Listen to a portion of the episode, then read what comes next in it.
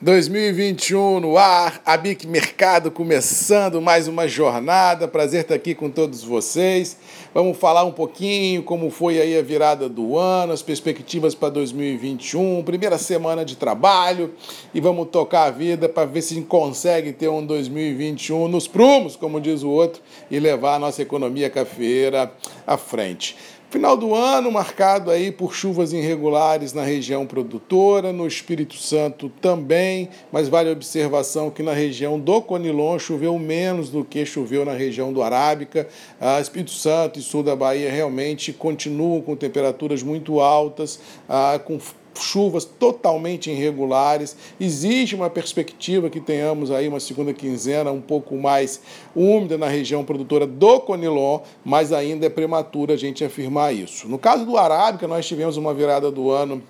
e também uma primeira semana de 2021 com muita chuva em Minas Gerais, no sul de Minas, no leste de Minas e regiões de São Paulo. Mas feliz ou infelizmente, essas chuvas agora não têm força para reverter os problemas já causados com abortamento de floradas que ocorreram há 60, 90, 120 dias e isso compromete de fato e de direito a safra do arábica que nós vamos ter pela frente, potencializando ah, o que tínhamos já contratado, entre aspas, de bianualidade e a quebra ah, normal do período. E essa seca prolongada e as altas temperaturas realmente podem impactar frontalmente a safra do arábica. E se nós tivermos a conjugação desse veranico em regiões produtoras de conilon, realmente vamos ter um ano de 2021 meio complexo e meio estressante no que se refere ao abastecimento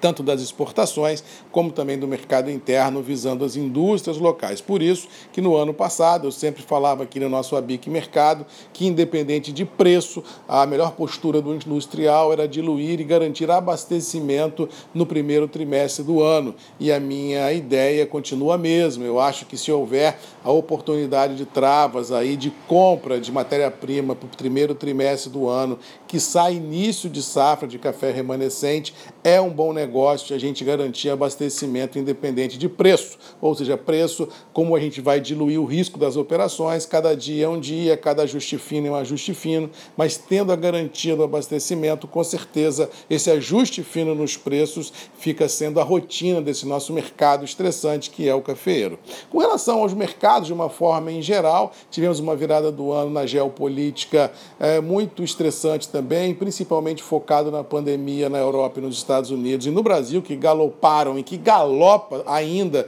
com muita força, apesar das vacinas pipocando aqui e acolá, e isso deixa a economia meio estressada e meio cheio de insegurança no que se refere à força nas próprias pernas para romper os obstáculos e ir vencendo a trajetória que temos pela frente, ou seja, cafeterias, bares e restaurantes na Europa continuam reféns de notícias boas e isso é, macula um pouco essa expectativa muito otimista de consumos fora fora do lar. Dentro de casa, o consumo continua forte, favorecendo as indústrias de solúvel, de torrefação, que tem esse nicho de mercado de dentro de casa. E isso deve ajudar a dar uma sustentação nos níveis vigentes, valendo a observação que fechamos 2020 com níveis em Nova York e em Londres interessantes, entramos 2021 com a manutenção desse espaço de trabalho, ou seja, garantindo no mercado interno a estabilidade dos preços em reais. Falando de dólar, nós tivemos também uma grande oscilação, o mercado veio a 5,15, 5,19, voltou a 5,30. A pegada atual gira ao redor disso, em função tanto da geopolítica como também de cobertura de posições, já que o mercado vinha excessivamente vendido, ou seja, não há nada no cenário de curtíssimo prazo que tenha forças para romper essa, essa, essa paradeira que está o mercado, esse balizamento que está o mercado, tanto de dólar quanto de Nova York, quanto preços internos do café. Por fim, falando lá do Donald Trump, a novela acabou de forma melancólica, mas acabou. Ah, essa semana nós tivemos até invasão do Capitólio nos Estados Unidos, dando um golpe frontal à maior é, democracia do mundo. Mas feliz ou infelizmente já passou, a sanidade voltou a imperar nos Estados Unidos, a transição ocorre e daqui mais 15 dias tem lá o Joe Biden na cadeira tomara Deus com um pouco mais ah, de pegada olhando a economia, e isso vai fazer com que, se Deus quiser, os Estados Unidos andem com mais força e isso consiga irrigar os mercados de uma forma indireta uh, de otimismo e de esperança em tempos mais prósperos no futuro. Mas no todo, nessa primeira semaninha do ano, tivemos muita ansiedade, muita adrenalina e preços internos do café estabilizados em reais, bolsas sustentando o atual intervalo mercadológico e chuvas caindo ah, assim de maneira espaçada aqui e outra colar. Mas atenção e cuidado que garantir abastecimento é condição sine qua non para a gente ter